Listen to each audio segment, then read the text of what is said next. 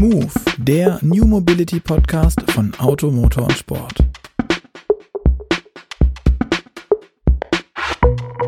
Hallo und herzlich willkommen zu einer neuen Ausgabe von Move, dem New Mobility Podcast von Automotor und Sport. Mein Name ist Luca Leicht und auch heute sitzt mir wieder Gerd Stegmeier gegenüber, unser Leiter der Online-Redaktion. Guten Tag, danke Luca. Wir haben heute Besuch und zwar sprechen wir mit Sascha Koberstedt. Ähm, ja, der leitet das Startup Evo Motors in München. Hallo Sascha. Hallo, grüß euch. Ja.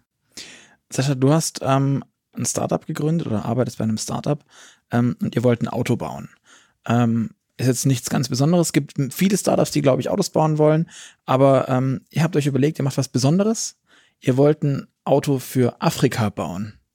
Ganz blöd, warum wollt ihr ein Auto für Afrika bauen? Ja, also wir hatten wirklich vor sieben Jahren angefangen und hatten uns mal überlegt, ähm, Autos für Europa kann ja jeder bauen. Ähm, ich hatte promoviert jetzt an der TU München und unser Professor hatte die Idee, ähm, eigentlich in anderen Ländern oder Kontinenten ist Mobilität jetzt kein Luxus, wie es vielleicht bei uns in, in Europa ist, wo ich mal am Wochenende zum Flanieren in die Stadt fahre, sondern wirklich halt zum täglichen Leben notwendig. Und deswegen hatten wir halt Kontinent Afrika damals ausgesucht und da wirklich mit einem weißen Blatt Papier gestartet und geschaut, was brauchen die Leute dort für ein Fahrzeug. Mhm. Ähm, wir haben ja vorher schon mal kurz gesprochen. Wie habt ihr denn herausgefunden, was die Leute in Afrika brauchen? Ja, das war wirklich gar nicht so einfach. Also am Anfang natürlich muss man hingehen, mit Leuten mal sprechen. Also man muss erstmal vor Ort sein, man muss äh, auch mit lokalen Leuten äh, dabei sein. Also gerade der die Einbeziehung von Leuten vor Ort, also von Universitäten eben, äh, wo wir dort waren, super wichtig, dass man mal rausfindet, was brauchen die Leute überhaupt. Und wir waren dann wirklich völlig lösungsneutral. Ist es jetzt ein äh, Motorrad, ein Dreirad, ein, ein, ein, Bus, ein Pickup oder was auch immer? Ähm, haben wir eigentlich erstmal gar nicht eingeschränkt und dann kam es aber relativ schnell raus, dass äh, man eigentlich ein Fahrzeug braucht, wo man sowohl Personen transportieren kann, aber auch äh, Güter weil Fahrzeuge dort ist es dann oft auch ein Nutzfahrzeug. Es wird äh, gebraucht, dass ich Sachen zum Markt bringe, wird aber auch benutzt, dass die Leute zur Arbeit gefahren werden. Und äh, das war so mal der erste Schritt vom Fahrzeugkonzept. Und dann den zweiten, dann, wo es natürlich ein technischer reingeht, ähm, rauszufinden, was sind die Anforderungen dafür, ähm, wie weit fahren die Fahrzeuge, wie schnell fahren sie. Also gerade bei Elektrofahrzeugen ist natürlich sehr wichtig, hatten wir dann eben GPS-Tracker in den Fahrzeugen verbaut, um es wirklich mal zu quantifizieren das heißt, äh, Vergleichsfahrzeuge in, in Ghana und Tansania hatten wir das gemacht, in beiden Ländern, wirklich mit solchen Trackern ausgestattet, über drei Monate fahren lassen und am Ende die Daten ausgewertet, um zu wissen, okay, was ist tatsächlich die Anforderung für die Fahrzeuge vor Ort. Mhm. Und äh, du hast ja jetzt schon gesagt, das A-Car, so heißt euer Fahrzeug, ist ein Elektroauto. Ähm, das war ja vorher auch noch neutral oder war das schon von Anfang an klar, dass es ein E-Auto werden soll? Nee, also war wirklich äh, völlig lösungsneutral. Wir hatten wirklich mal angeschaut, was brauchen die Leute. Und ähm, Bedingungen vor Ort sind eben schlechte Straßenverhältnisse, ähm, oft äh, viele Steigungen drin, irgendwelche Potholes, ähm, äh, auch klimatische Bedingungen eben nicht so äh, oder sehr herausfordernd.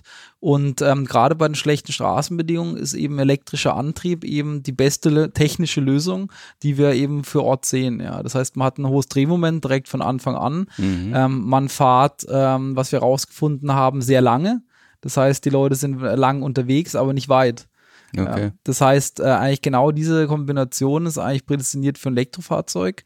Ähm, ist auch immer Leute fragt, immer sehr interessant, äh, wie weit ist es jetzt von München nach Stuttgart, gerade heute Morgen gefahren, sagte jeder 200 Kilometer. Ja. Ähm, die Leute dort geben dir Zeiteingaben. Die sagen, okay, du brauchst äh, zweieinhalb Stunden. Ja. Okay. Weil wirklich teilweise Strecken unterwegs sind, äh, wo man sehr lange fährt. Also gerade bei der ersten Testfahrt von den GPS-Trackern, die wir verbaut hatten, waren wir, glaube ich, sechs, sieben Stunden unterwegs. Und ich habe mich mich selbst mal gefragt, wie lange sind wir so eigentlich gefahren?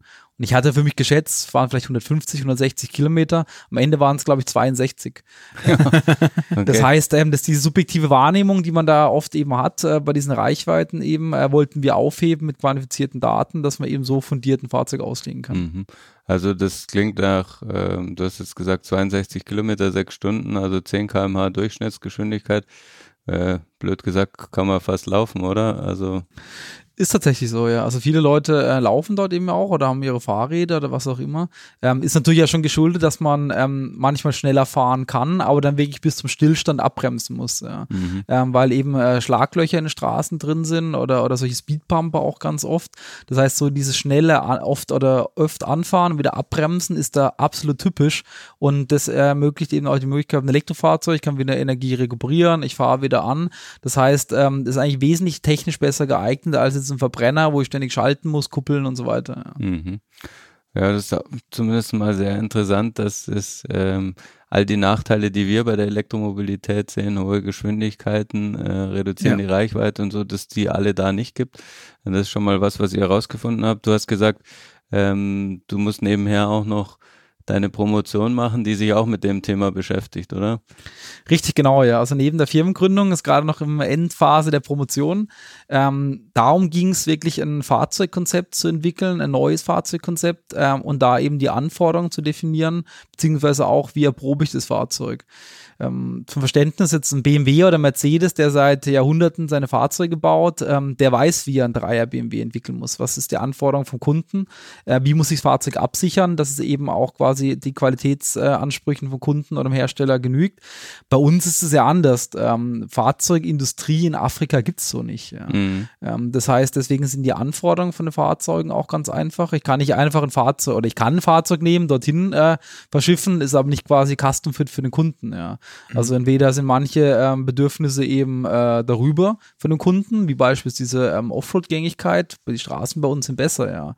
Äh, braucht man dort nicht. Ähm, und andere Sachen sind dann äh, vielleicht untererfüllt oder übererfüllt. Und das ist eben die Herausforderung, wirklich rauszufinden in der frühen Phase, was braucht der Kunde, weil der äh, setzt am Ende das Fahrzeug ein und wie muss ich es entwickeln und im letzten Schritt eben auch absichern. Mhm. Ähm, Zwei Fragen dazu. Also aktuell, ähm, ihr habt ja eure GPS-Tracker schon in bestehende Fahrzeuge rein. Wie werden, was für Fahrzeuge sind das jetzt aktuell da und wie werden die customized von den Kunden?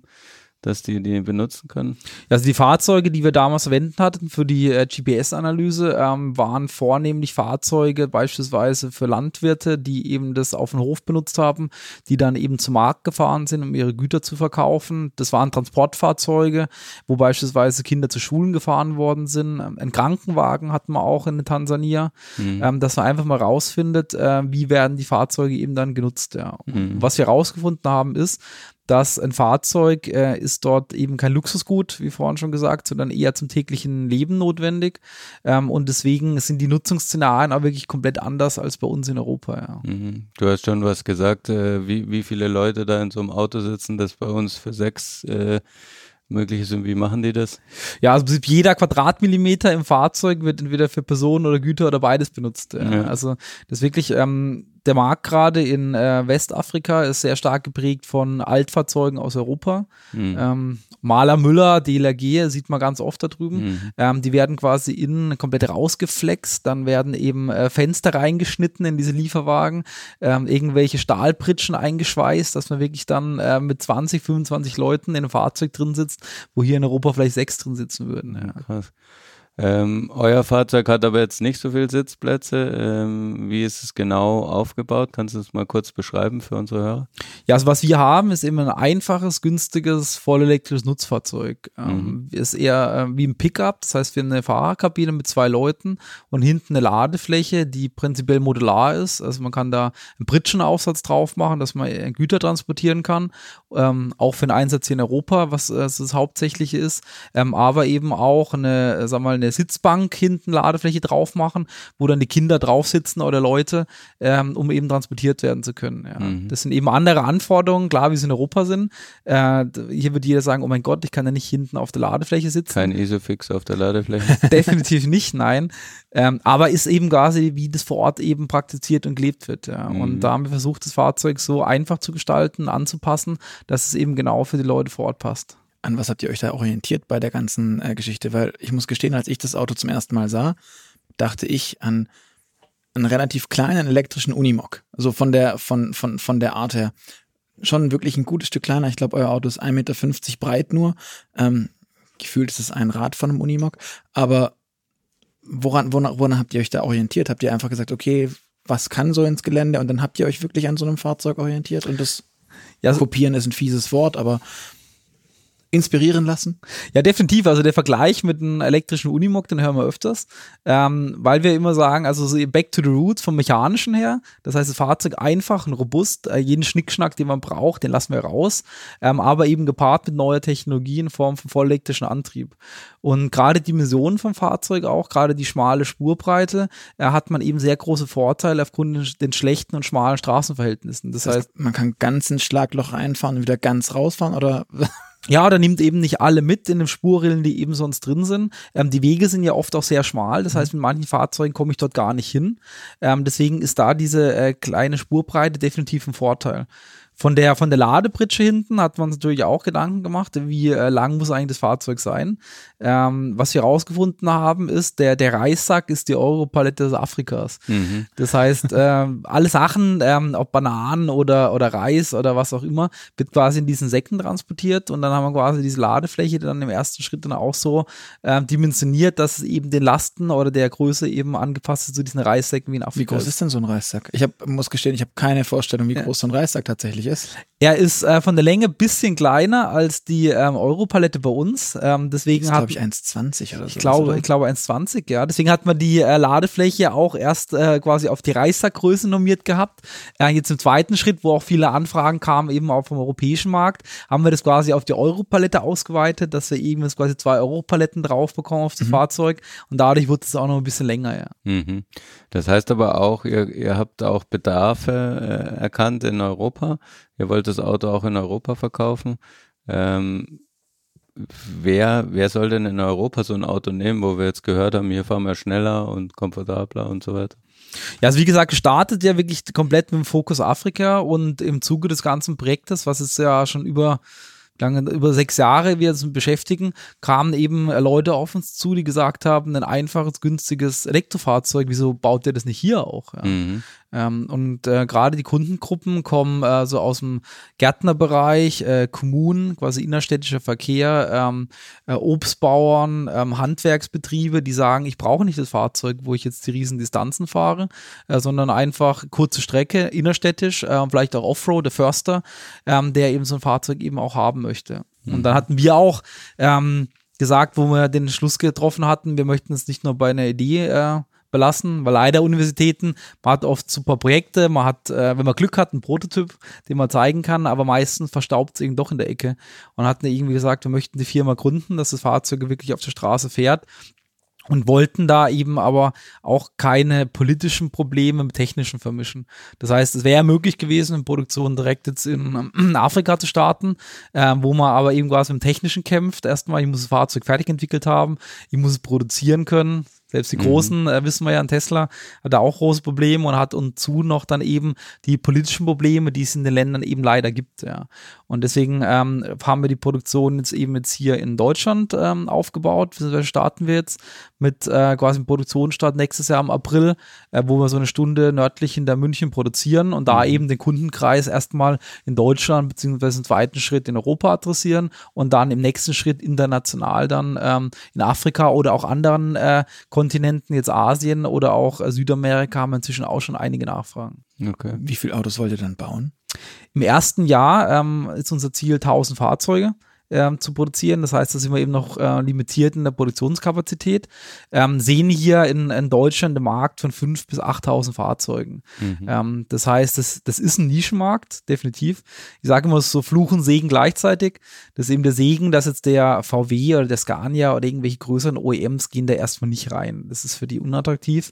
Aber für uns eben der Segen, dass wir die Möglichkeit haben, uns als Startup, als neuer Automobilhersteller zu etablieren und da eben in den Markt reinzugehen. Aber habt ihr, ähm, also wie darf ich mir das vorstellen? Macht ihr 1000 Fahrzeuge? Weil wegen der, also ich glaube, bis 1000 Fahrzeugen darf man auch in Einzelzulassung noch zulassen, muss noch keine Großserie, muss ganz viel weniger absichern und derlei Dinge. Ist das der Grund? Auch um euch da ein bisschen den Rücken frei zu halten vor den ganzen Regularien, die dann deutschlandweit, europaweit etc. auf euch zukommen würden? Ja, Zulassung ist sicherlich ein Thema. Es gibt ja ähm, Einzelzulassung, beziehungsweise nationale Zulassung, mhm. die limitiert ist von den Stückzahlen. Ähm, danach kommt eben die G-Typ-Zulassung, die quasi dann äh, unbeschränkt bauen kann. Ähm, der Hauptgrund ist aber eher, dass wir eine flache Anlaufkurve haben möchten, ähm, dass quasi die ganzen äh, Prozesse sich quasi einpendeln und auch die Qualität vom Produkt, ja. Weil äh, wenn man ein neues Produkt auf den Markt bringt, ähm, dass irgendwas im Feld auftritt, kann eben passieren. Ja. Wenn ich jetzt aber quasi sehr äh, schnell anfahre, sind sehr viele Fahrzeuge im Markt mhm. drin, muss quasi diesen Fahrzeugen hinterhergehen, das ist ein riesen wirtschaftlicher Schaden. Äh, der Kunde sagt, oh, bin ich gar nicht mit zufrieden. Ähm, und das ist natürlich für einen neuen Automobilhersteller mhm. so der Tod. Ähm. Mhm. Deswegen sagen wir lieber langsam und gesund anlaufen ähm, und dann eben dann den zweiten Schritt dann hochskalieren, wenn man quasi die Qualitäten, Prozesse auch wirklich sicher hat. Ja. Mhm, okay. Man sieht so beim Tesla, der der auch viele Fahrzeuge auf den Markt gebracht, wo der Kunde jetzt aber nicht so zufrieden war, ähm, ja. beziehungsweise einfach die Qualität da nicht gepasst hat und das möchten wir eben vermeiden. Ja. Okay. Jetzt haben wir ganz viel über das Drumherum gesprochen.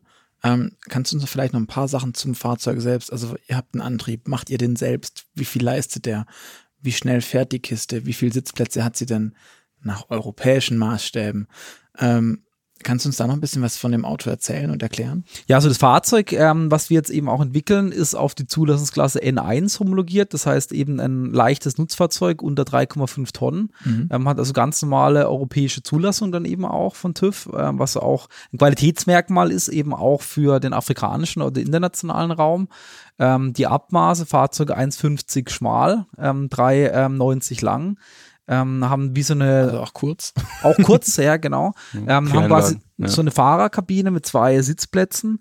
Ähm, die Leistung vom Fahrzeug ähm, haben wir eben zweimal äh, 9 kW jetzt, eben Dauerleistung vom Fahrzeug. Hört sich erstmal wenig an. Ja. Ähm, Höchstgeschwindigkeit haben wir im jetzigen Stand gerade ähm, 60 km/h, ähm, haben aber ähm, auf der IAA stellen wir quasi das Fahrzeug vor, wie es der Kunde im Endeffekt im April kaufen kann. Mhm. Äh, kann ich schon mal vorwegnehmen, wir werden die Höchstgeschwindigkeit noch mal ein bisschen anheben, ähm, dass man eben auch in, im europäischen, äh, europäischen Verkehr noch ein bisschen mitschwimmen kann. Ähm, aber das ganze Fahrzeug an sich ist wirklich so gestaltet, dass es einfach und reparierbar ist. Ja. Das heißt, ähm, der Kunde selbst, hier in Europa beispielsweise, die handwerklichen Kunden, ähm, der, der Bauer, ähm, Agrarwirt, was auch immer, der ähm, möchte das Fahrzeug selbst reparieren können. Und das mhm. ist eben eine Anforderung, die wir von Anfang an eben hatten für das Fahrzeug in Afrika, weil natürlich das Thema Service, Wartung ist dort ein Riesenpunkt. Ja. Ähm, ich hatte vorhin kurz den Automobilmarkt angesprochen, ähm, viele Altfahrzeuge aus Europa, Jetzt ist das Problem, die Fahrzeuge, auch die alten, werden trotzdem neuer. Das heißt, äh, der 20 Jahre alte Mercedes, rein mechanisch, der äh, kann man reparieren bis zum geht nicht mehr. Ja. Aber jetzt kommen halt langsam auch Fahrzeuge im Markt rein mit mehr Steuergeräten, äh, mhm. mit mehr Elektronik.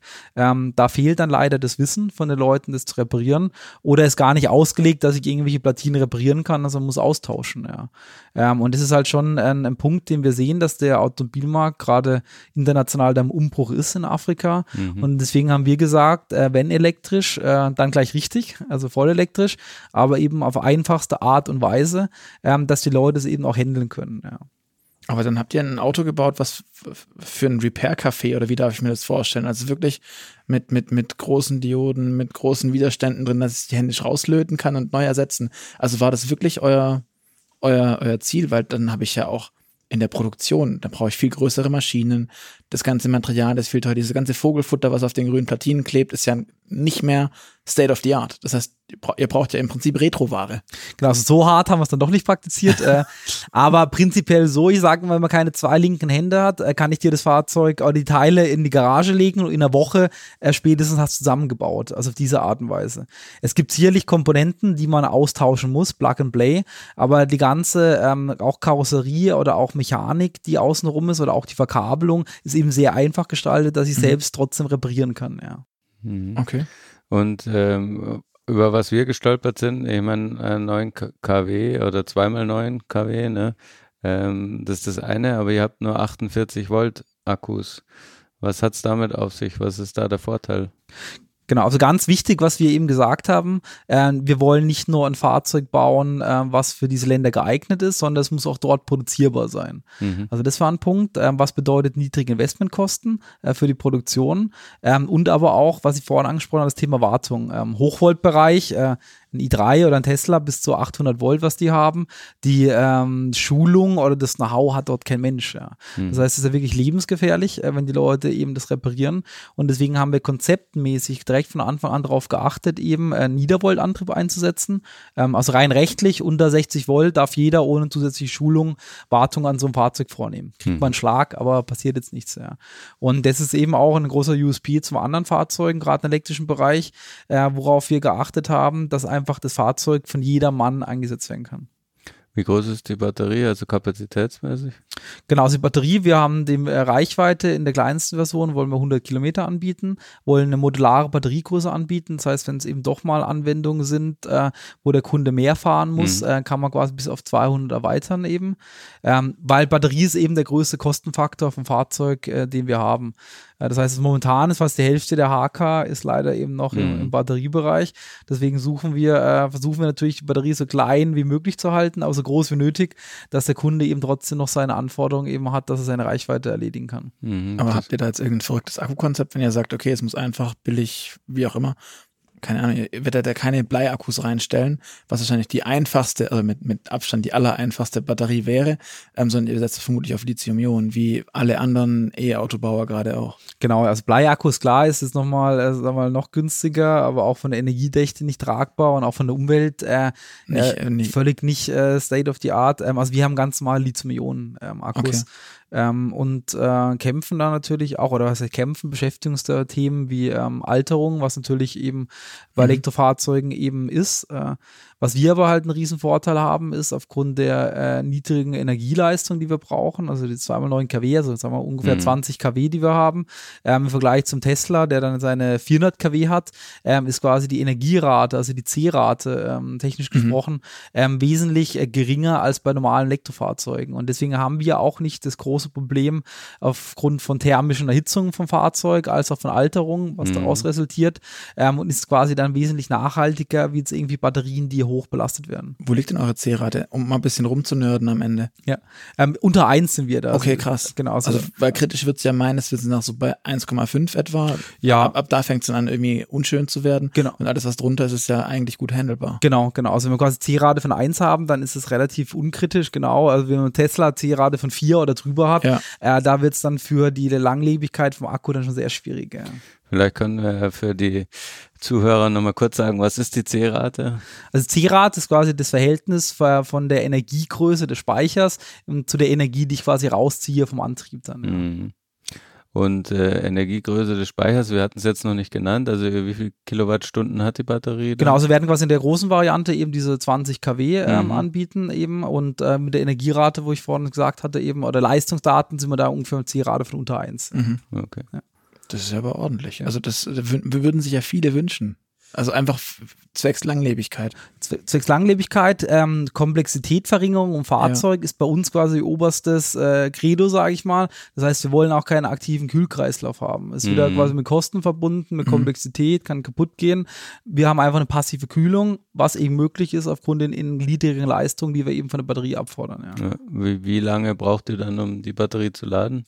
Also wir haben die Möglichkeit eben, die Batterie an, an jeder normalen Schuko-Steckdose zu laden. Also 230 Volt, ganz klassisch wie zu Hause. 230 Volt, 3,5 kW ist das maximal zu Hause, was eben geht. Ähm, da braucht die, die Batterie dann eben ihre sechs, äh, sieben Stunden, wo sie eben lädt.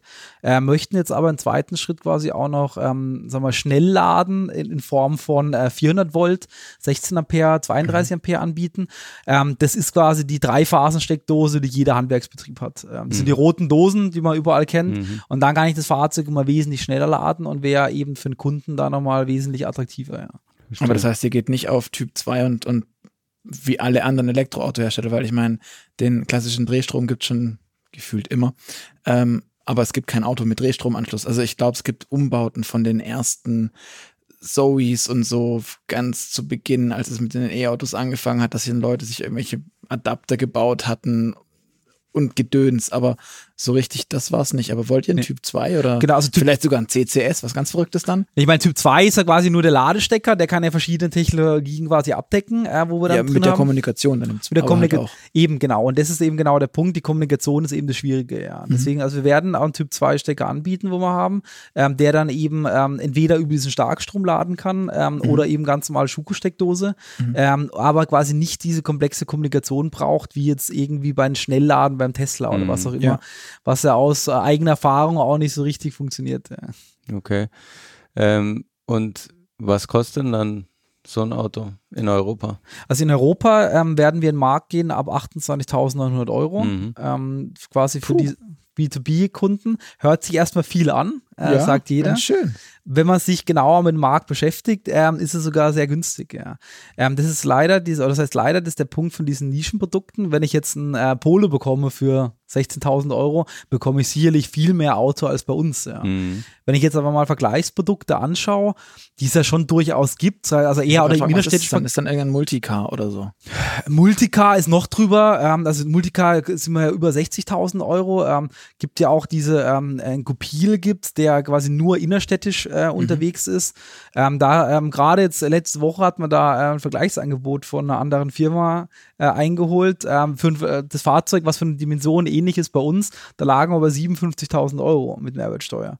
Ähm, das heißt, diese Fahrzeuge sind wirklich immens teuer. Ähm, und da sagen wir, äh, wir gehen da in den Markt rein einem Fahrzeug, was, was qualitativ definitiv über diesen anderen Mhm. stehen möchte oder steht ähm, und aber preislich trotzdem äh, attraktiv ist, beziehungsweise günstiger als diese anderen Fahrzeuge. Mir fiel nur noch ein Piaggio Porter ein oder sowas. Ich meine, den gab es auch mal elektrisch mit boah, 96 Volt und Und Bleiakkus lügen, ja. genau. Ich glaube, es sind dicke Bleiakkus im Boden, Genau. furchtbar schwer und fuhr, boah. und ab, Äh, Aber alt, es gibt schon Ewigkeiten. Ich glaube, die produzieren wahrscheinlich zwei Stück im Jahr von, wenn es gut läuft und wenn jemand wirklich Bock hat. genau. Äh, und war teuer und fuhr 50 Kilometer. weit oder 45 so. äh, meines Wissens und ähm, ging preislich los ab äh, 27.000 Euro. Genau, also war günstiger. und als Reichweite gefühlt einmal kurz um die Ecke. Ja. Okay. Ja gut, aber immerhin konkurrenzfähig und Piaggio, wenn du es sagst, also man kennt es ja jetzt vielleicht so aus der Jugend, wenn man viel in Italien im Urlaub war, äh, da ist ja so eine Ape, ähm, klar, die ist viel, viel billiger, ne, Luca, du wirst es wissen. Ja, jetzt können, wir wieder, können wir wieder fallen lassen, dass Luca eine Ape hat, aktuell mit einem Platten. Ähm, aber das erhebt sich hoffentlich bald. ja, Ähm, na, ich meine, eine neue Ape mit, mit Zweitakt ganz klassisch, jetzt Euro 4 seit letztem Jahr, ähm, kostet, glaube ich, 5.500, 6.000 Euro. Ähm, eine elektrische Ape, weiß ich nicht, gibt's das? Ich glaube, meines Wissens nach nicht. Es gibt, es gibt garantiert welche, weil an der Ape wird viel gebastelt. Ähm, daher gibt's auf jeden Fall welche und die hat ordentlich Zuladung. Aber ansonsten, warum nicht sowas noch kleineres? Weil die Ape ist jetzt dann nochmal ein gutes Stück kleiner und bist du auch im Transportsektor und ich glaube, meine Ape, die wir jetzt haben, ist Baujahr 91. Die hat, jetzt, da, jetzt werden mich irgendwelche Nerds drauf festnageln. Ich glaube, die hat äh, insgesamt eine Zuladung von 300 Kilo, 250. Das ist eigentlich nett und die kann man ja sicher für, für mehr auslegen. Warum, warum ist euer Auto so groß? Also das ist ja noch mal ein kleineres Fahrzeug. Also sicherlich auch ein interessantes Segment, ja. Ähm, Gerade Zuladung, was du angesprochen hast, ist ein Riesenthema bei uns. Also wir haben eine Tonne Zuladung bei unserem. Fahrzeug. Das ist mächtig. ähm, ist für diese Größendimension jetzt auch, sagen wir mal, der, äh, ich sage nicht Konkurrent äh, aus Aachen, sondern eher sagen wir mal, äh, der Mithersteller, der das auch macht, ähm, beispielsweise wesentlich drunter, obwohl das Fahrzeug viel größer ist. Ähm, das heißt, da die Anforderung bei unseren Kunden international, aber auch hier in Europa, ähm, ist gerade eben anders, ja. Und deswegen das Fahrzeug äh, äh, so dimensioniert, dass es eben passt, ja.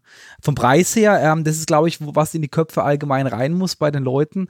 Ähm, Viele Fahrzeuge, wo wir jetzt einmal in Konkurrenz stehen, wie zum Beispiel der Piaggio Porter, gibt's ja verbrennungsmotorisch, Ja. hat jede Kommune. Also Mhm. super unscheinbar, wenn man darauf achtet, steht's an jeder Ecke. Ja. Es gibt super viele. Also, Aber vergleicht man äh, leider meiner Meinung nach immer noch Äpfel mit Birnen, wenn ich quasi nur den Einkaufspreis anschaue, ist es eben halt nicht nur die halbe Wahrheit. Ja. Mhm. Also gerade bei Elektrofahrzeugen muss man eigentlich eben die TCO äh, betrachten, also die Total Cost of Ownership.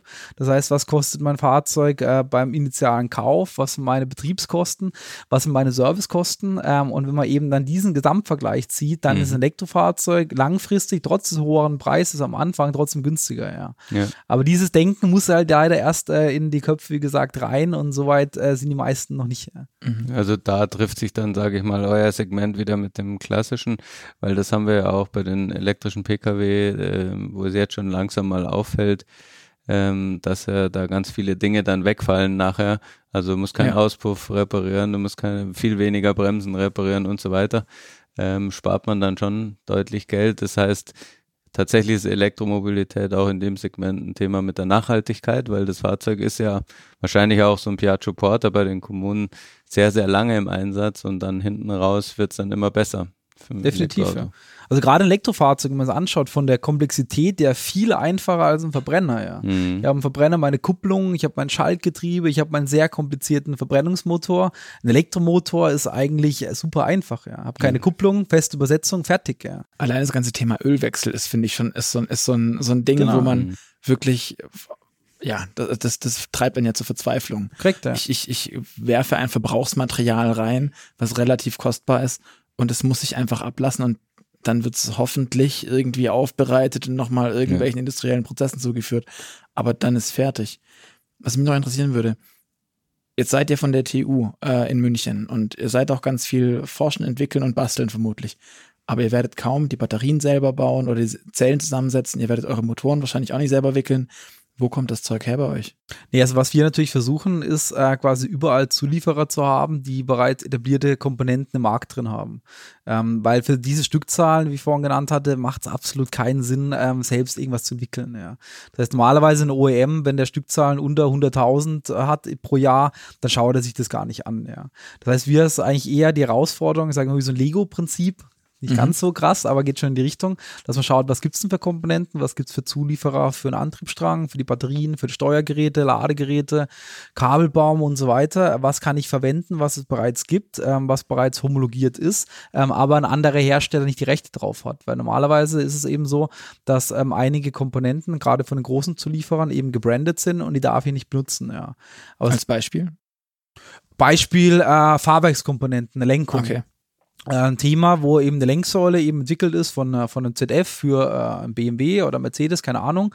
Äh, die technisch passen würde für uns vielleicht, darf ich aber nicht nehmen, weil die Werkzeuge und die Rechte liegen eben mhm. bei ähm, den OEM, darf ich nicht verwenden, ja. Aber deswegen schauen wir auch gerade ganz oft, deswegen sind die Zulieferer für Automotive vielleicht auch gar nicht die richtigen bei uns. Ja, zum einen, weil die Stückzahlen viel zu groß sind und weil natürlich die Einmalkosten, die ein OEM zahlen kann oder auch zahlt, viel größer sind. Äh, wir bedienen uns auch ganz oft im, äh, sagen wir, eher Landmaschinenbereich und Nutzfahrzeugbereich. Äh, gerade ähm, Schalterelemente, okay. die man eben hat, ähm, ähm, müssten bei uns ja für den Kunden auch wieder einfach sein, muss ja funktionieren, ähm, muss auch mit dem Handschuh bedient werden können, er muss international auch mal Staub und Schmutz aushalten, das sind quasi aus dem Traktorenbereich optimale Komponenten, die wir benutzen können. Und da ist es eben mit dieser Rechtevergabe für diese Komponenten nochmal anders, als es beim großen Automotive-Bereich. Also ich habe dann irgendwie einen Fendt-Schalter bei euch drin, auf dem halt nicht Fendt steht. Von Fendt ist er nicht, ich weiß nicht, ob er da eingesetzt wird, das könnte sein, aber geht in die Richtung, ja. ja. Und was beim Motor, also ich kann mir kaum einen Traktor vorstellen, der einen neuen KW-Motor hat. Wo kriegt ihr sowas her? Oder sind das irgendwie was, was ist das? Ähm, Motoren, äh, ganz oft geht es eben in die Logistikbranche rein. Das heißt, gerade Gabelstaplerantriebe, das sind ja Dinge, die schon mhm. seit äh, Jahrzehnten voll elektrisch funktionieren, äh, die jetzt natürlich aber auch neue Anwendungsfelder sehen, äh, solche Sachen einzusetzen. Ja. Also sind wir jetzt auch mit mehreren Herstellern in Gesprächen eben, wo wir die äh, Motoren verwenden können und einsetzen mhm. können, dass wir da gewissermaßen Flexibilität haben. Ja. Wir mhm. versuchen uns eigentlich überall bei der Entwicklung von Fahrzeug ähm, nicht auf einen zu beschränken, äh, sondern dass man sagt, okay, man hat, äh, wenn der die Preise anhebt, wenn es qualitativ nicht funktioniert, dass man wegen Richtung Second Source, wie es ein OEM normalerweise auch macht, eben da noch gewissermaßen Flexibilität zu haben. Und das wichtigste Ding bei dem ganzen Thema, die Batterie? Batterie ähm, haben wir auch, äh, mehr als zwei zur Auswahl gerade. Ähm, da ist es wirklich, ähm, es gibt Batterien oder Hersteller, die das in Deutschland, sagen wir mal, assemblieren, ähm, auch bekannte äh, Firmen, ähm, die die Zellen natürlich eigentlich fast immer aus dem Asiatischen beziehen. Mhm. So, das heißt natürlich, die Deutschen sind da erstmal, oder Europäer ein bisschen teurer, ähm, haben dann aber natürlich dann gewisse Tests schon absolviert, ähm, mhm. die man eben braucht für die Zulassung. Gibt es aber dann wieder andere, dann sagen wir mal äh, asiatische Hersteller, die dann wesentlich günstiger sind ähm, und dann eben dann das Fahrzeug langfristiger auch vielleicht dann günstiger anbieten zu lassen. Ja, so gerade so ein BYD beispielsweise wäre da zu nennen, der in sehr großen Stückzahlen eigentlich für den heimischen Markt Batterien produziert, für die, für die eigentlichen Autos. Ich meine, BYD ist ja auch, eine, also die stellen ja eigene Autos her, die aber hier beispielsweise für Heim, Heimspeichersysteme, ähm, Akkusysteme produzieren und auch hier verkaufen. Zu einem sehr fairen Preis im Vergleich zu vielem, was, keine Ahnung, deutsche ähm, Anbieter liefern aktuell. Ja, definitiv. Ja. Also, ich habe vorhin gesagt, ähm, der Energie, äh, Preis für die Zelle momentan oder beziehungsweise für den Pack ist einfach noch sehr hoch. Ja. Also quasi diese äh, Größenordnung, die man ähm, oft liest oder prognostiziert sind von äh, unter 100 Euro pro Kilowattstunde, äh, da liegen wir noch nicht. Ja. Wo liegen wir denn aktuell? Ich, ich nehme an, unsere Hörer sind da nicht so im Batterie, äh, in der Batteriebörse aktiv, um das zu wissen, aber ja, also bei uns, also diese äh, Größenordnung, wo wir Stückzahl abnehmen, äh, da 350 bis 450 Euro liegt man eben leider eben doch noch. Mhm. Ja. Also jetzt ein OEM, jetzt ein BMW, glaube ich, der ist um die 150 munkelt man. Vielleicht kommt er irgendwann mal an die 100 ran. Ähm, da ist es aber bei uns leider noch nicht so weit. Ja. Also das sind eher, ähm, wie gesagt, da kommen äh, quasi dann noch gewisse Tests dazu, die man eben für die Homologation auffüllen muss. Es ist dann auch über die Frage, habe ich quasi einmal Kosten, die ich tragen muss als Hersteller oder lege ich das auf den Teilepreis um, was uns natürlich lieber wäre, weil wir dann eben dann erstmal diese äh, einmal äh, Kosten erstmal nicht hätten, sondern mhm. quasi mhm. später umlegen könnten. Aber das sind so die Probleme, wo wir uns natürlich jetzt gerade äh, beschäftigen, mit den ganzen Zulieferern, da eben Preise zu finden, die für uns attraktiv sind und eben auch stemmbar. Ja. ja. Wenn wir jetzt gerade die ganze Zeit schon über Geld sprechen, äh, Geld ist ja eigentlich auch so der zentrale Antrieb, warum Leute Autos bauen. Ähm, du hast ja jetzt schon so ein bisschen dargestellt, wie der Plan ist. Äh, werdet ihr Geld verdienen? Wann werdet ihr Geld verdienen, voraussichtlich? Ja, also als Firma muss man Geld verdienen, ja. Äh, sonst äh, findet man niemanden, der einen unterstützt, äh, sonst wäre man eben Verein. Ähm, also das ganze Konzept eben der Business Case bei uns ist natürlich so ausgelegt, dass man eben damit Geld verdienen kann, aber eben gleichzeitig äh, ist äh, gewisser Anteil an Altruismus, äh, äh, den wir noch mitschieben, immer trotzdem mit, noch mit dabei, ja. Ähm, ich sage immer, ähm, eigentlich was wir machen, ist meiner Meinung nach so das nachhaltigste Entwicklungshilfe, was man langfristig machen kann. Mhm. Wir möchten ja das Know-how ähm, verlagern, wir möchten lokale Produktion aufbauen mit einem Partner, der quasi die Produktion macht. Wir unterstützen da nur, sind eigentlich eher der Know-how-Lieferant, ähm, schaffen dann eben lokale Arbeitsplätze ähm, mhm. in diesen Ländern und generieren wirklich dort dann ein, ein, Wachstum, wo er selber von sich aus machen mhm. kann. Das heißt, nicht einfach nur Geld hinwerfen und schauen mal, guck, dass du vorankommst, sondern wir geben einem was an die Hand, dass man wirklich langfristig da auch erfolgreich sein kann. Mhm. Und ähm, wer gibt euch Geld? Ja, also momentan haben wir drei mittelständische Investoren. Ähm, wir hatten eben jetzt äh, das Projekt jetzt vor fast genau zwei Jahren ausgegründet, 17.08.2017 hatten wir es gegründet. Das war kurz vor der IAA, wo mhm. wir gesagt haben, oh, jetzt müssen wir diese Chance ja nutzen, da Geldgeber zu finden. Äh, die eine ist die Firma Otto Spanner GmbH, die schon seit Anfang an im Projekt äh, mit dabei äh, bei der TU München. Ja. Mhm. Ähm, der, unser Hauptinvestor hatte uns tatsächlich am Tag vor äh, der IAA angerufen worden. Also Martin und ich, wir sind äh, äh, nachts losgefahren für München, irgendwann um fünf oder sechs, äh, kurz zu Frankfurt angekommen. Um sieben musste wieder aufstehen, eine Stunde geschlafen, da klingelt das Telefon ähm, äh, bei Martin und sagte einer, ah ja, finde ich super, würde ich gerne investieren, habe ich gelesen, glaube ich, in der Süddeutschen Zeitung. Mhm. Und wir schon wieder, oh, ich will uns verrückter Opa, wo wir schon mehrere hatten, äh, die angerufen hatten, ähm, hatten es dann aber eine Woche später getroffen, dann auf den Ufer in Karlsruhe und hat sich quasi so weiterentwickelt. Also Firma Glatter ist es eben, die jetzt ähm, da äh, mit dabei ist. Und der dritte ist Firma Scharpmüller, die auch mhm. im Automotive-Bereich sind, äh, Zulieferer in der Ingolstadt.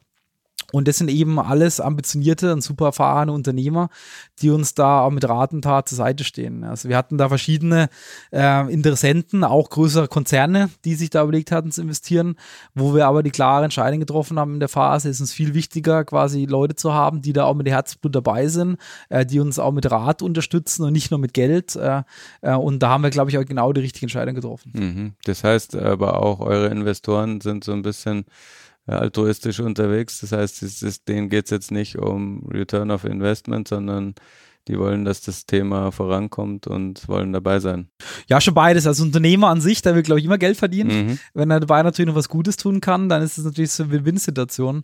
Also gerade eben Herr Glatter selbst ist seit 25 Jahren, glaube ich, äh, beruflich, also privat in Namibia sehr stark aktiv mhm, mhm, und sieht halt oder hat da diesen Markt eben in Afrika stark gesehen. Ähm, das heißt, der, dieses äh, Gute tun in Form von Altruismus ist bei allen in den Köpfen mit drin. Das war uns sehr wichtig, aber natürlich muss es auch einen, einen positiven Business Case haben, dass man Geld verdienen kann. Verstehe. unabhängig davon, du hast gerade eben wieder gesagt, ihr wollt es für Afrika machen, was mich bei der ganzen Sache auch schon vorab ein bisschen umgetrieben hat. Jetzt hört man immer wieder, dass gerade in Afrika wir nicht die Stromversorgung haben, die wir jetzt in Deutschland haben. Man redet da zwar immer wieder von, dass wir kurz vor Blackout stehen und sowas. Ich glaube, aber erlebt hat es hier so richtig ein Blackout noch niemand. Ähm, als ich vor zwei Jahren in Südafrika war, hatten wir das. Und das ist Südafrika, das ist nicht Ghana oder Tansania. Südafrika ist ja eigentlich auf einem, an vielen Stellen auf einem anderen Level noch und deutlich näher an Europa dran. Ähm, wie wolltet ihr euer Elektroauto laden? Habt ihr, also wie wollt ihr das mit der Stromversorgung machen? Zumal ja Strom als solches kein transportables Energiegut ist, wie jetzt, keine Ahnung, ein Kanister mit Diesel. Genau, also Energieversorgung war ein Punkt, wo wir uns von Anfang an mit beschäftigt haben, beschäftigen mussten, ja. Ähm, also damals, wie gesagt, vor sechs Jahren, Elektrofahrzeuge hier in Europa gab es ja auch wenig, kam jeder zu uns, ihr habt ja einen Schuss, ein Elektrofahrzeug für Afrika zu bauen, wie soll das funktionieren? Ähm, wenn man so denkt erstmal, äh, wie das europäische Netz ist, dann sage ich, ja, funktioniert nicht. Es gibt Blackouts und so weiter. Ähm, jetzt muss man aber verstehen, wie das Energienetz gerade in diesen Ländern aufgebaut ist. Das zentrale Energienetz, wie wir es in Europa haben, ich schifte Strom von Frankreich nach Deutschland, nach Italien wieder her und habe dadurch eine sehr große Netzstabilität und deswegen keine Ausfälle, gibt es dort nicht. Ja.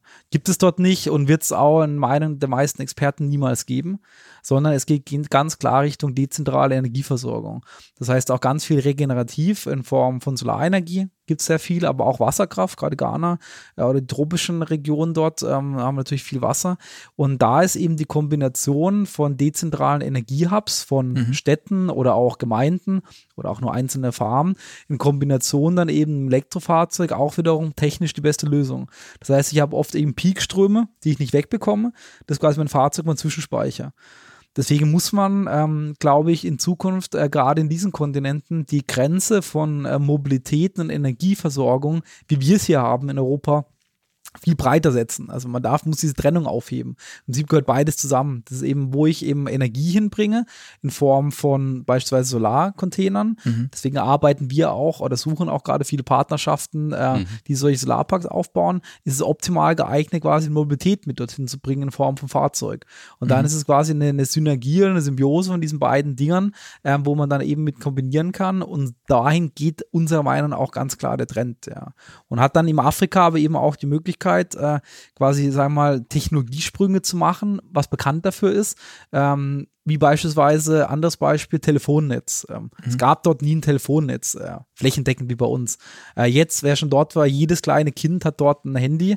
Äh, Gerade eben äh, auf der Herfahrt habe ich mit einem guten Freund telefoniert, der sitzt gerade in Ruanda. Ähm, das Gespräch ist tausendmal abgebrochen, aber nicht wegen mir, äh, nicht wegen ihm, sondern wegen mir, weil das Netz so schlecht war. Das heißt, teilweise sind die Leute dort äh, weiter technologisch, ähm, weil sie halt die Möglichkeit haben, direkt auf die neue Technologie zu setzen und nicht das alte, wie wir das quasi evolutionär näher quasi durchlaufen haben, äh, durchmachen müssen, äh, äh, wie es bei mhm. uns eben war, ja. Okay. Soweit kann ich dem folgen. Wollt ihr dann aber trotz allem muss man diese, diese Energie von A nach B bringen können, weil es wird auch, es gibt genug entlegene Orte. Ähm, wird es dann irgendwann einen A-Car geben, bei dem die eine Tonne Nutzlast mit Akkus vollgestellt ist und dann drumherum mit Solarzellen, dann stellt man den irgendwo hin, lässt sich das vollladen, lädt ihn auf und bringt ihn wieder zurück oder ja, also die Energie ist natürlich begrenzt, die man hat im Fahrzeug. Was wir aber noch haben, ist eben eine Schnittstelle auf dem Dach in Form vom Solarpanel, mhm. äh, was eben unterstützt eben von der Reichweite. Ja.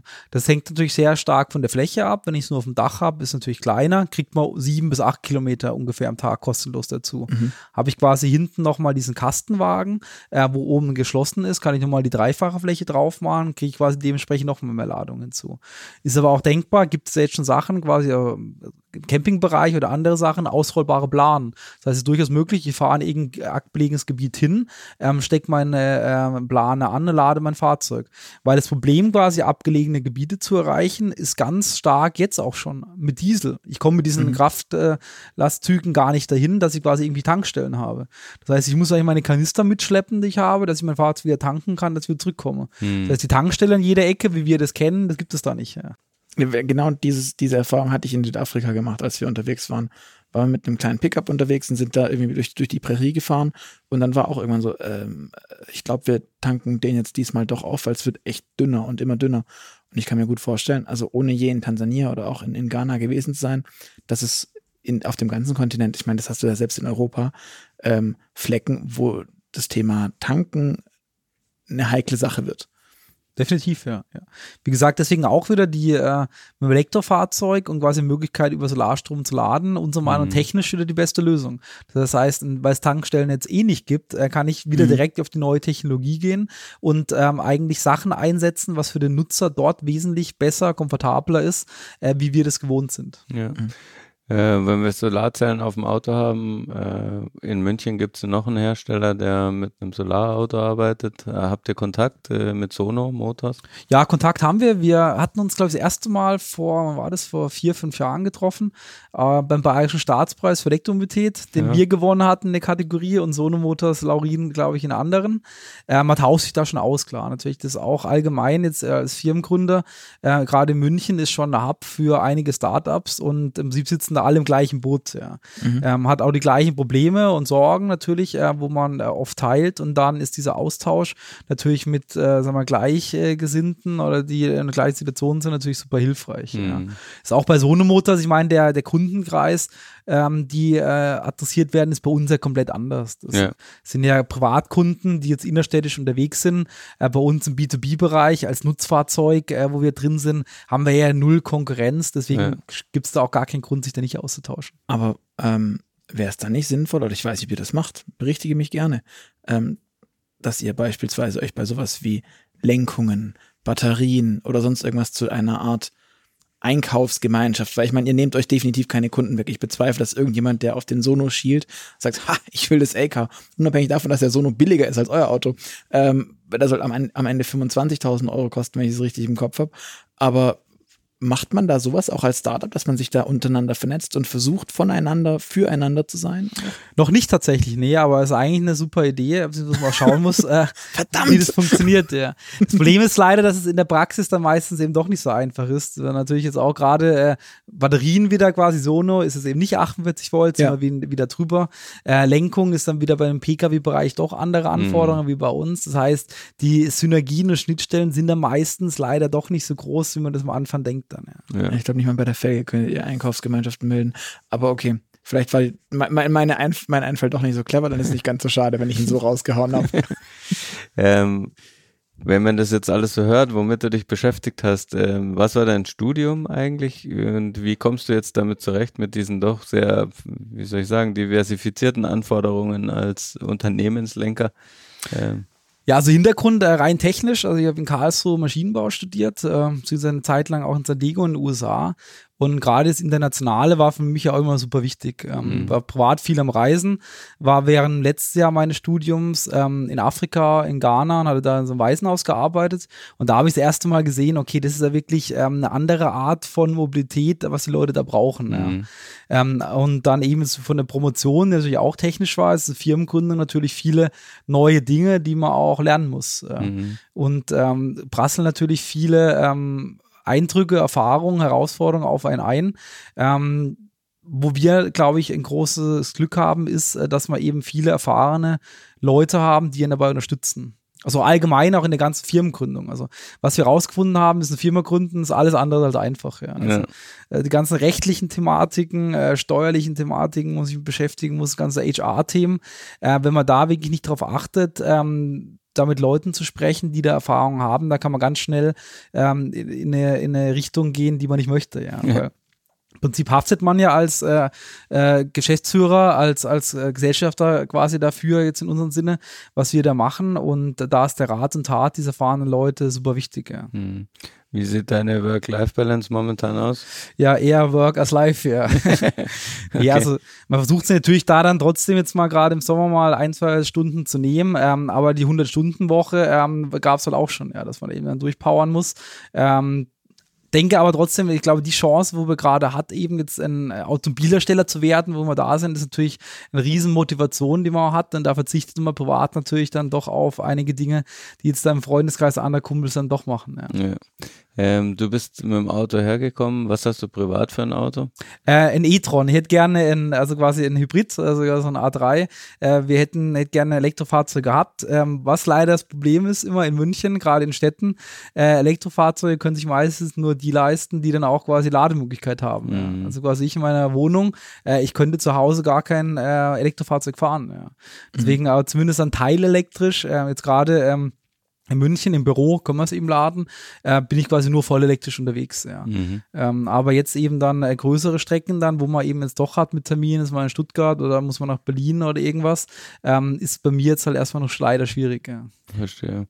Dein CO2, also in Sachen CO2, wie würdest du deinen CO2-Fußabdruck einschätzen? Also deinen und aber auch vielleicht den von, von eurem Unternehmen. Ja, schwierig, ja. Also CO2 ist ja immer ein komplexes Thema, hängt da ganz viel ja vom Strommix ab, wo kommt der Strom ja. her, ja. Das ist äh, gerade jetzt in, in Deutschland, äh, wo jetzt nicht alles regenerativ ist, ähm, leider noch. Ähm, jetzt natürlich nicht so äh, wie zum Beispiel irgendwelche norwegischen äh, Länder mhm. oder jetzt in skandinavischen. Ähm, wir versuchen natürlich darauf zu achten. Ja. Das ist äh, gerade so als Startup äh, ist es natürlich schwierig, da quasi den, den, so, den Footprint CO2 in jede Schraube runter zu deklinieren, weil so quasi gar Unternehmen dabei sind. Also das Ziel haben wir natürlich überall mhm. und achten natürlich drauf, aber es sind natürlich Herausforderungen, wo wir mit beschränkten Kapazitäten, äh, die wir jetzt gerade haben, jetzt 50 Leute sind wir jetzt äh, bei uns im Büro, natürlich nicht alles so verfolgen können, leider noch, äh, wie das der Große macht. Mhm. Aber keine Ahnung, es gibt ja kleine Dinge, die man machen kann. Beispielsweise habt ihr Ökostrom oder sowas. Ähm, um das Allereinfachste, glaube ich, um, um da irgendwie was zu leisten. Genau, also gerade Produktion und sowas nutzen wir eben solche Dinge, ja. wo man darauf achtet. Auch ähm, unser Investor ist im Bereich unterwegs, wo er auf äh, Solaranlagen quasi mhm. hat bei der Produktion bei sich, dass man so eben was mitnutzen kann. Ja, ja verstehe. Ähm, Gerade hast du es angesprochen, äh, nachhaltig oder elektrisch fahren mit großer Reichweite. Ähm, Thema Brennstoffzelle, ist es für dich persönlich oder fürs Unternehmen irgendwann mal ein Thema gewesen oder wie denkst du drüber? Ja, also ich persönlich, ich sage immer, die Brennstoffzelle ist 20 Jahre vom Markteintritt, äh, war es vor 20 Jahren auch. Okay. ähm, ein schwieriges Thema. Also ich glaube, also meine persönliche Überzeugung ist, ähm, vom Antrieb her ähm, geht es nichts drum vom elektrischen her. Also elektrischer Antrieb ist für mich gesetzt. Äh, wo die Energie jetzt herkommt, kommt es aus der Batterie, aus der äh, Brennstoffzelle oder aus einem anderen Speichermedium. Das wird, glaube ich, noch eine interessante Frage sein. Ja. Also gerade Brennstoffzelle Richtung Wirkungsgrad, jetzt mhm. auch gerade bei größeren Leistungen, ist technisch äh, momentan oder auch wirtschaftlich eben noch nicht ganz darstellbar. Ähm, ehrlich gesagt, ich weiß es nicht. Ja. Mhm. Also wie gesagt, äh, elektrischer Antrieb ja wo die Energie herkommt, lassen wir uns alle mal überraschen. Ja. ja. Und ihr setzt auf ein batterieelektrisches Fahrzeug. Wie ist deine Einschätzung?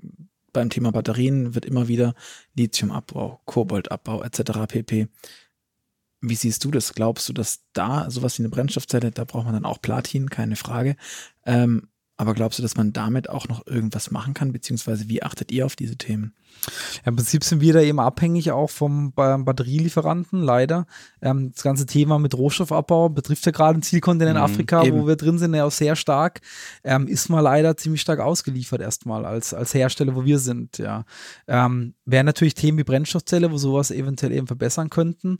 Ähm, deswegen die Energiebereitstellung wird, glaube ich, schon ein großes Thema sein, ja. Ich glaube, also wo wir uns eher auch mal stark Gedanken machen, wo wir einen Impact generieren können, ist auch beim Thema, sag mal, äh, was passiert denn mit dem Batterien danach, ja.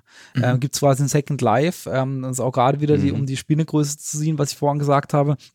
Energiebereitstellung Mobilität. Äh, wenn beispielsweise Batterien, die äh, bei uns im Fahrzeug, wir mal, ausgedient haben, weil die Energiedichte nicht mehr so hoch ist, dass es für den Kunden akzeptabel ist zum Fahren, heißt aber nicht, dass die Batterie kaputt ist, ja. Sondern ist eigentlich prädestiniert für, für andere Anwendungen, beispielsweise für einen Heimspeicher, wo ich sowas einsetzen kann und quasi dann den Lebenszyklus von diesen ähm, Rohstoffen, die eben dort eingesetzt sind, wesentlich zu verlängern und da eben die Sinnhaftigkeit und Nachhaltigkeit dann eben mal zu erhöhen. Wie viele Ladezyklen soll eure Batterie enthalten? Also normalerweise sagt das ist eine sehr schwierige Frage. Also man beschäftigt äh, Kollegen von uns im Startup nebendran, äh, Twice, die beschäftigen sich mit äh, quasi Batteriealterung. Ja. Das heißt, ähm, die Batterie äh, hängt sehr stark ab von wann wurde es geladen, was war der Ladezustand, genau. was war die Temperatur vor allem, wie nutze ich die Batterie. Ähm, deswegen kann man da sehr schwierig äh, eine pauschale Aussage treffen, aber roundabout hat man vielleicht seine äh, 1000 Ladezyklen, die ich reingehen kann, äh, wo ich danach dann vielleicht meine 70 Prozent der Kapazität am Ende habe, ja. Wie viele Jahre würde das dann machen in deiner Rechnung? Wie, also ihr, ihr werdet ja eine Modellrechnung haben. Wie oft wird eure, also irgendein, irgendein Case, ähm, bei dem er sagt, unser Auto wird, keine Ahnung, in der Woche zweimal geladen oder wie alt ist dann so ein Akku, bis er wahrscheinlich die Grätsche macht? Ja gut, also wenn man jetzt die 1000 Ladezyklen nimmt, jetzt mit einer Reichweite, sagen wir von der kleinsten Batterie, wo wir hätten, ja. äh, wäre jetzt 100.000 Kilometer, die größte wäre 200.000 Kilometer. Ähm, aus Erfahrung von unseren Kunden ist die Reichweite gar nicht das große Thema. Mhm. Also wir haben ganz oft Leute, die fahren unter 10 Kilometer am Tag, äh, gerade jetzt in Europa oder 20, weil sie innerstädtisch nur unterwegs sind. Das heißt, die haben diese große Anforderung mit diesen oft äh, oder häufigen Ladezyklen eigentlich gar nicht drin. Ja. Okay. Okay. Also ähm, wir sprechen gerade mit Kunden, gerade aus dem kommunalen Bereich, jetzt Raum, Raum München einige, da gibt es welche, die haben Fahrzeuge, die sind 15 Jahre alt, haben 20.000 Kilometer auf dem Buckel.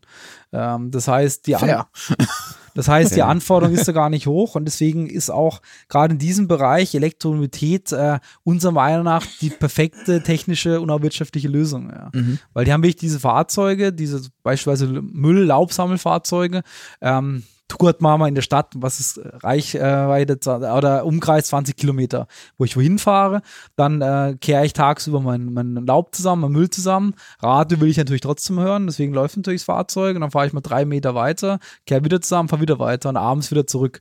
Das heißt, die Anforderung ist da nicht hoch und da ist eben gerade ein Elektrofahrzeug die technisch allerbeste Lösung. Ja. Mhm. Das heißt, ich habe ja gefühlt mehr Energie verbraucht durch Nebenverbraucher als durch den eigentlichen Antrieb. Definitiv. Ist ja auch absurd. Ja. Also es ist ja mehr eine große Powerbank als ein, als ein Fahrzeug. Fahrzeug dann. Definitiv. Also es geht echt so weit, dass diese Kunden, die ich gerade angesprochen habe, ähm, alle zwei Wochen spätestens mal auf die Autobahn gehen müssen, einen halben Tag die Karren freibrennen. Das heißt, es ist wirklich halt von der, von der Umweltbelan, von CO2-Ausstoß, von der allgemeinen Nutzung absoluter Blödsinn. Ja. ja. Das heißt, solche äh, Fahrzeuge, oder gerade Stuttgart, äh, gerade äh, natürlich viel Feinstaubbelastung, wo den eigenen, äh, sagen wir, Einwohner verbieten möchte, in die Stadt zu fahren, aber fährt selber mit diesen dreckigen Fahrzeugen um. Mhm. Nicht mehr zeitgemäß. Also da wird sich gerade in diesem Bereich unserer Meinung nach der Umstieg sehr schnell äh, vorangehen, weil es eben auch ein sehr definiertes Nutzungsszenario ist. Ich weiß mhm. ganz genau, wie lang fahre ich, wie weit fahre ich, wie oft setze ich es ein, prädestiniert verlegte Fahrzeuge. Ähm, 2020 wollt ihr 1000 Autos bauen. Ne? So, ähm, habt ihr denn die Kunden schon, gerade solche, von denen du gerade gesprochen hast?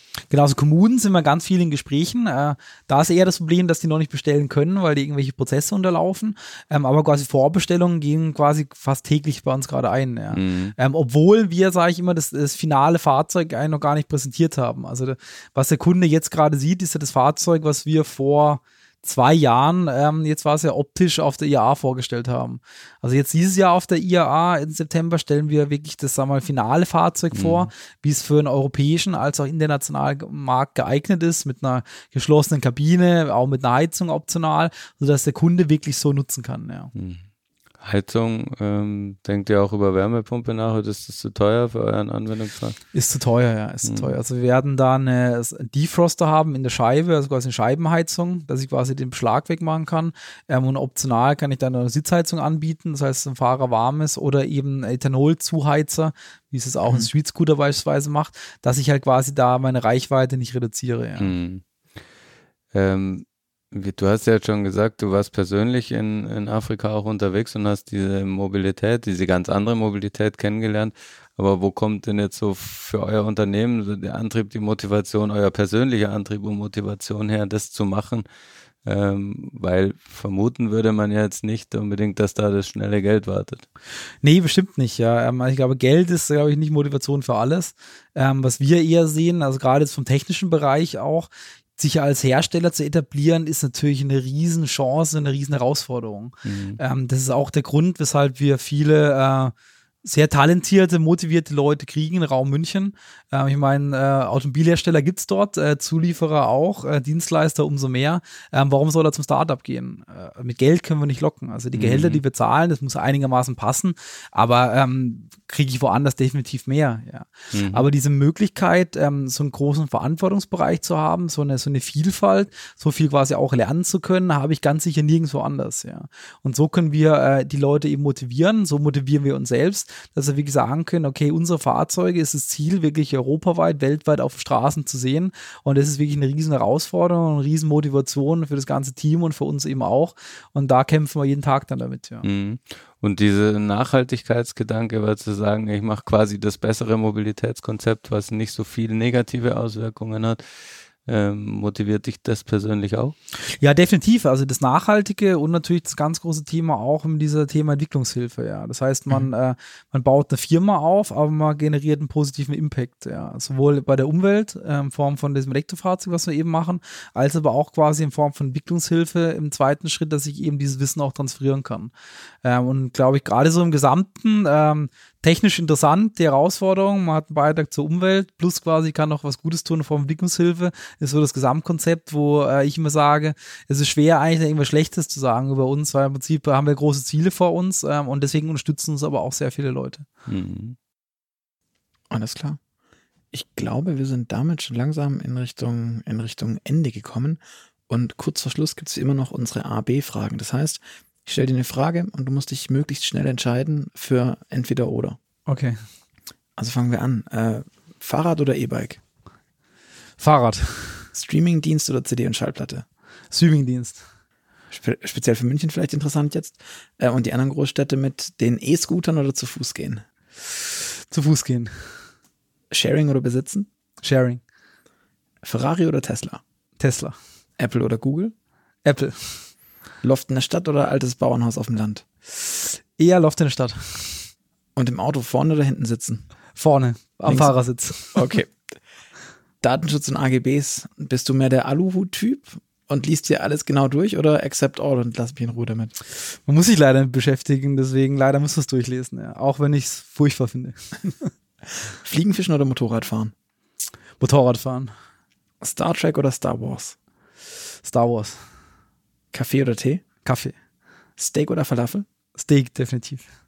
Und jetzt für den Startup äh, wahrscheinlich die, die schwierigste Frage. Nachteule oder Lerche? Wahrscheinlich beides. Eher Nachteule, ja. Aber muss manchmal auch früh raus sein. Alles klar, Sascha, vielen, vielen Dank für das äh, tolle Gespräch. Du konntest uns, glaube ich, sehr viele schöne Einblicke geben, wie es ist, als Startup-Unternehmer, wie es ist, ein Auto zu bauen und vor allem so was ganz Verrücktes zu machen, wie mit einem Konzept zu kommen, ein Auto für Afrika zu bauen. Deswegen vielen, vielen Dank. Ähm, und alle da draußen auch vielen Dank fürs Zuhören. Ihr hört uns wieder am Freitag. Bis dahin freuen wir uns auf euer Feedback. Deshalb schreibt uns gerne einen Kommentar bei iTunes, was wir besser machen sollen, was wir anders machen können. Lasst uns eine Bewertung da, am liebsten mit fünf Sternen, das gefällt uns natürlich am besten. Schreibt uns gerne auch eine Mail an podcast.move-magazin.de und sagt euch, äh, sagt uns, wie es euch gefällt. Ähm, wir haben aber noch was ganz Besonderes für euch, was Kleines zum Schluss, ähm, weil ihr zu lange durchgehalten habt. Ihr könnt eine kostenlose Automotor und Sport bekommen. Dazu geht ihr einfach auf www.motorpresse-aktion.de slash Abo. Dort könnt ihr euch die Gratisausgabe bestellen, kommt für umsonst nach Hause. Einmal gratis. Glaub, kann man machen. Ist ganz nett. Sascha, ganz herzlichen Dank. Hat mich sehr gefreut und es war ein sehr spannendes Gespräch. Tschüss da draußen. Jo, ciao.